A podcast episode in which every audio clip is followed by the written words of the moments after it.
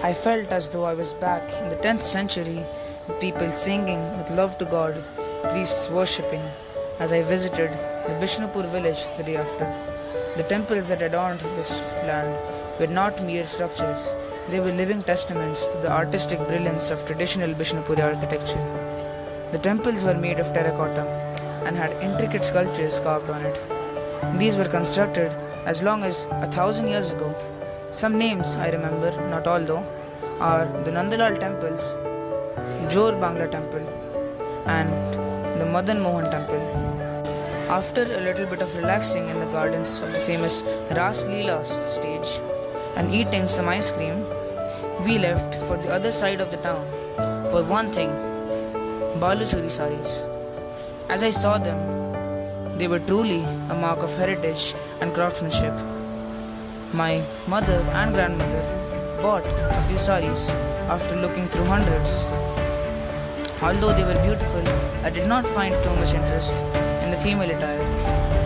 After finishing our tour, we returned to the village from which we first left off. Our village in Bankura. That day, I found out that I had much skill in catching fish with a fishing rod. I swept away many in just a few minutes. Climbing on top of our house roofs, eating mangoes, fresh mangoes, in fact, plucked from the trees, and being scolded for taking these risks just added to the overall experience. At the end of our journey, we took a final stop at a few relatives' houses and I played with some other children of my age. Finally, two weeks after initially stepping foot in Bankura, it was time to leave. I really never wanted to leave this place and go back to the hustle and bustle of the cities. I wanted to stay in this village for my entire life. But all good things must come to an end. As I bid farewell to this enchanting haven, I carried back with me not just memories, but a deep sense of gratitude for the opportunity to have experienced this way of life. I wish to visit Bankura once again. To all of you, I likewise encourage to visit your hometowns.